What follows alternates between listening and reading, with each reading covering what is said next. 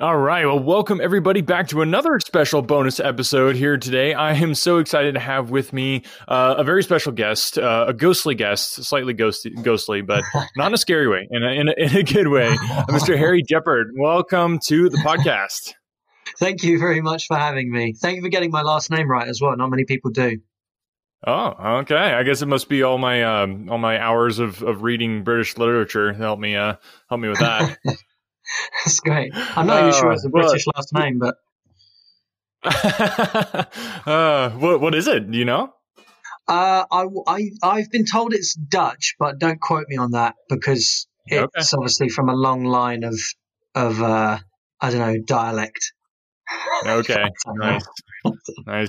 My my last name's Smith, so it's just about as as, as boring as it gets. So no, that's right.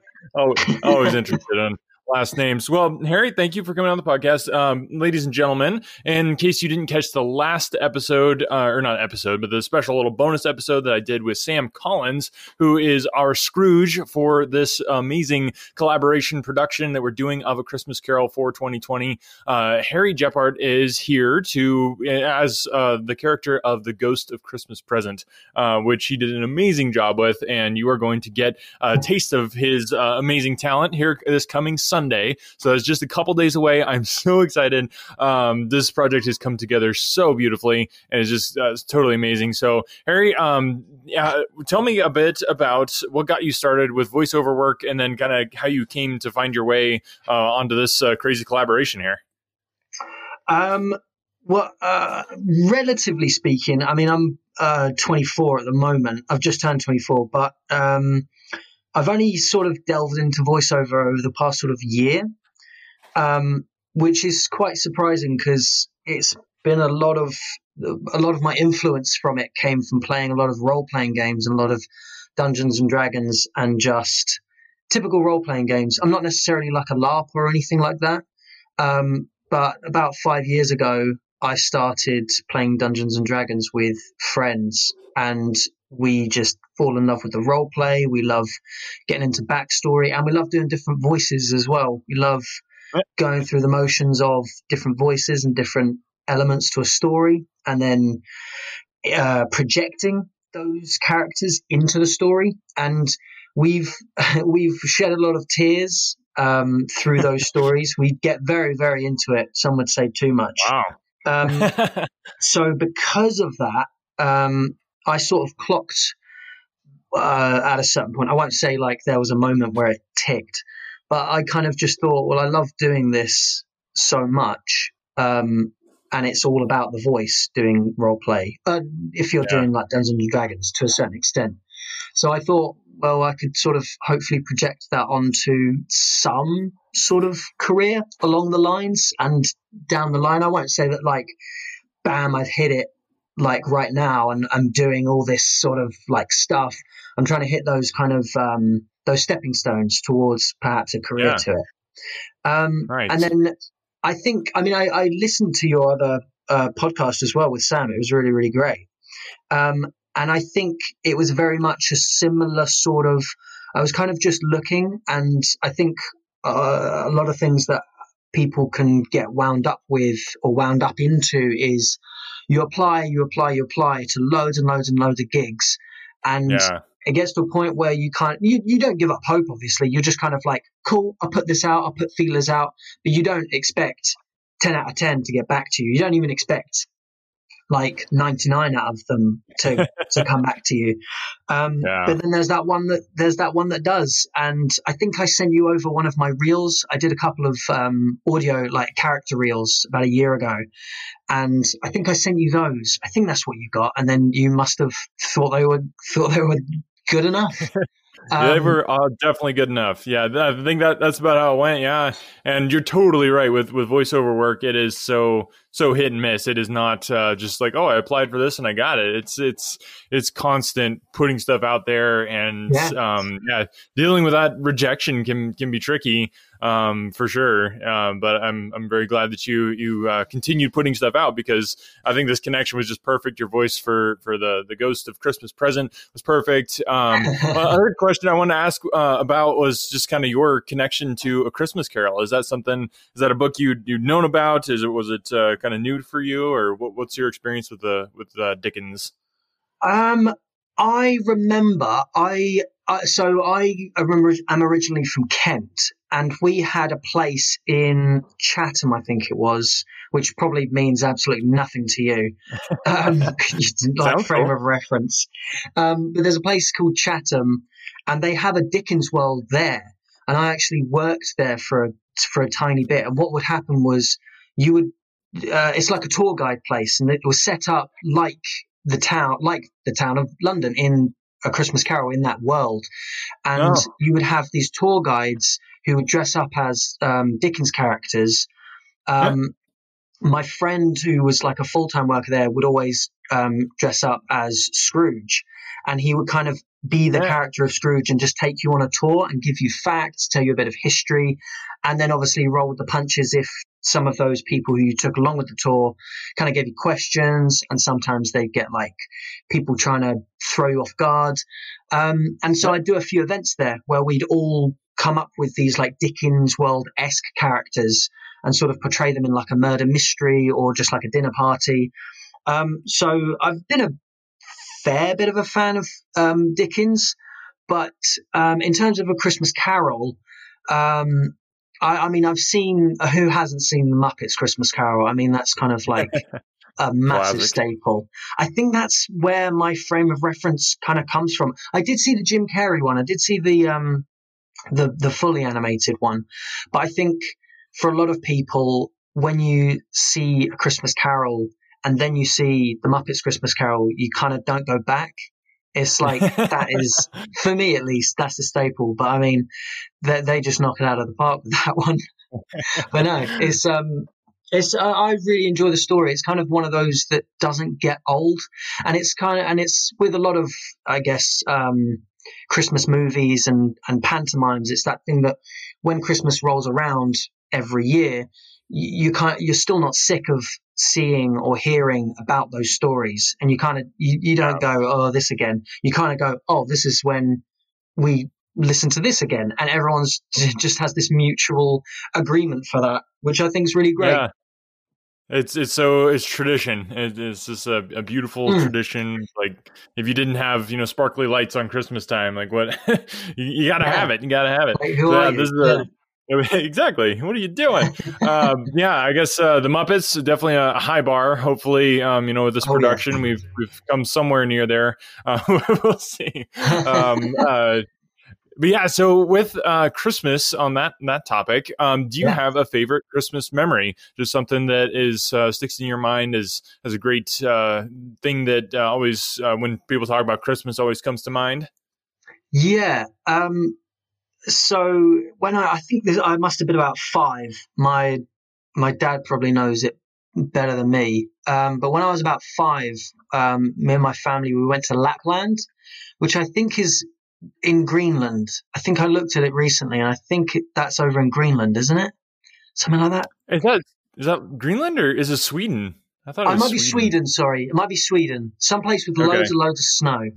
Um, but yeah, we, so we're over in Lapland, which is kind of like I guess a, a Christmas purposeful like holiday place. Um, yeah. And it was like inches and inches of snow. There was reindeer all about and all the kind of cliches. But the the specific memory was I think it was the final night we were there, and it was like Santa's going to come and give you all presents, and I was obviously five. But I think even at five, I was kind of like, aware that there were loads of Santas because I'd always seen them, you know, in the shopping centre. Your, your uncle always came in. Here. Yeah. Well, he gets around, but like he gets around fast. But but you'd always have like your uncle who you'd know it was your uncle, and he came in the front room and like did that. So I kind of been like, cool. So this is that. But then we had a night where all the kids kind of sat round in this like campfire of a room, um, on this like fireside, and then the Santa walked in and he did like obviously look the real deal. He did look very legit.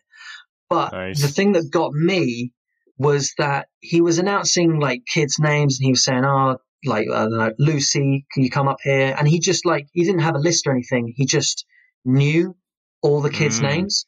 But then Whoa. there was another kid called Harry um, who I'd made friends with, and my dad had said to me, "Right, you're Harry one," and he said to the other Harry, "You're Harry two," and he and the Santa, like, obviously this was all two real to me. The Santa had said, "Oh, Harry." It's your turn to come up and talk to me and get your present. And I started to go up, and he went, "Oh, sorry, I meant to say Harry too." And my face, Whoa. just like my jaw dropped because I was like, there is no way he knew that I was Harry one and like Whoa. that was Harry two. and so, like, Uh, I was stunned. And that, because of that, I believed in Father Christmas for years and years and years after that because I was like, there's no way he knew that it was it was not supposed to be me coming up and that he got it wrong and he actually knew. so was, it was it was something else. And I think there's even a video of it. I remember seeing a video. I mean, this was back in 2000, 2001, so it's a very blurry video. But I, I do remember my dad having something. That's so cool. Nice. That is, yeah. I can imagine that's a pretty magical memory there. That's cool. Awesome. magical. Yeah. Yeah, no kidding, no kidding. Yeah, it's uh, this is what I love about Christmas. It's one of those times where I think everybody just feels uh, a little bit more like a kid, and I think that's why Christmas Carol is just such a perfect fit for time like this because it, it's it just kind of takes you back and lets you imagine things. And um, yeah, I, I, you you've only heard like the the small sample that we've done so far as I've been uh, working on producing and everything. That um, yeah, I just I can't wait for everybody to hear this. It is going to be so fantastic, and Harry, you just did a wonderful job with with the ghost, and uh, yeah, could not have asked for a better Ghost of Christmas present. Oh wow, thank you. That means a lot, and especially thank you for being that one in one hundred that um that took me on for even Yeah. for for this project. Yeah, It's been a, It's been a pleasure. Yeah, it's been a Awesome, pleasure. yeah. So glad we were able to to connect and people. Listeners, uh, thank you so much for, for checking out these bonus episodes. I hope they're fun. Um, the, just kind of wanted to introduce you to the cast because I, th- I always thought it was kind of cool when you get kind of a director commentary and that sort of thing. So maybe one last question, Harry, is just uh, what uh, was your favorite scene to do there as the, the Ghost of Christmas Present? Did you have a favorite line or a favorite scene that was just a, a lot of fun for you to do? Um, I really like the sort of the the ending and kind of the climax of the Ghost of Christmas Present because Ooh. I think one of your um, pieces of advice for it was he starts off very jolly, but he gets very stern very quickly, um, and he kind of take has this no nonsense approach, even though his demeanor suggests that he's very easygoing, and so when he kind of goes into this darker place and takes Scrooge down this darker sort of atmosphere. Um, doing that and kind of because because the voice is very heavily Scottish and it kind of goes into this raw gritty sense of Scottish, um, Right. very like Highlands uh, sort of based. Um, and yeah, like I, I I quite like doing that. I mean, who, who doesn't love a um, a Hagrid esque like There you Uh-huh. go. anger to it? Yeah, no, that's oh man, I'm getting goosebumps. I can't wait. Uh, this is so exciting. Uh, people, make sure to subscribe to the podcast if you're not subscribed already. The first episode uh, of the Christmas Carol audio drama is coming out here this Sunday. We're taking a break from Sherlock. We've been doing uh, the uh, the Hound of the Baskervilles, and we're taking a break from that. We're going to be doing this uh, audio drama of a Christmas Carol. It's the first time we've ever done anything like this, and I'm pretty sure it's the coolest thing I've ever done. And I'm so honored and thankful for for all the awesome folks like Harry coming on board and just volunteering their time. This is this is a complete labor of love, uh, just type of thing because we're uh, doing this in support of Operation Christmas Child. So if you don't know what Operation Christmas Child is, go check out their website. And while you're there, leave a donation. And then you can just email Another World Audiobooks at gmail.com, the, your receipt of the donation. And I will put you on the list to get you a copy of the full version of A Christmas Carol when it when we have it all ready to go. So thank you so much for listening. And we will catch you next time. Thanks again, Harry. And uh, yeah, Merry Christmas, everybody. Thank you. Merry Christmas. When you need mealtime inspiration, it's worth shopping Kroger, where you'll find over 30,000 mouth-watering choices that excite your inner foodie. And no matter what tasty choice you make, you'll enjoy our everyday low prices, plus extra ways to save, like digital coupons worth over $600 each week. You can also save up to $1 off per gallon at the pump with fuel points. More savings and more inspiring flavors make shopping Kroger worth it every time. Kroger, fresh for everyone. Fuel restrictions apply. This episode is brought to you by Shopify. Whether you're selling a little or a lot, Shopify helps you do your thing, however you cha-ching. From the launch your online shop stage, all the way to the we just hit a million orders stage. No matter what stage you're in, Shopify's there to help you grow. Sign up for a $1 per month trial period at shopify.com slash special offer, all lowercase. That's shopify.com slash special offer. Another day is here, and you're ready for it. What to wear? Check. Breakfast, lunch, and dinner? Check. Planning for what's next and how to save for it? That's where Bank of America can help. For your financial to-dos, Bank of America has experts ready to help get you closer to your goals. Get started at one of our local financial centers or 24-7 in our mobile banking app.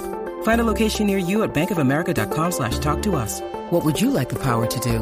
Mobile banking requires downloading the app and is only available for select devices. Message and data rates may apply. Bank of America N.A. member FDIC. When I was in school, I absolutely hated writing. It wasn't until I was a bit older that I came to understand the power of words. If you're a business owner, you understand that power too. A business blog, when done right, can drive sales, increase revenue, and get you more customers. But as a business owner, you probably don't have the time to do all that writing. Plus, if you're not a copywriter by trade, you might feel like you're just kind of throwing words out there and they're not actually accomplishing anything. The good news is, there's a simple solution. Check it out. I call it the ultimate blog post checklist for businesses with online stores. This checklist will allow you to write better, more effective articles that convert readers into buyers. It's full of easy to follow examples to get your creativity flowing based on experience of nearly a million words written, and best of all, it's effective on any type of article in any industry or niche. I've successfully used this exact checklist on topics from pool table reviews to investment advice. Tired of spending tons of time writing stuff that doesn't convert? This checklist will change that by giving you highly effective blog posts and articles that transform readers into paying customers. Go to invicta.enterprises slash free checklist and start saving time and transforming your writing now. That's invicta.enterprises slash free checklist.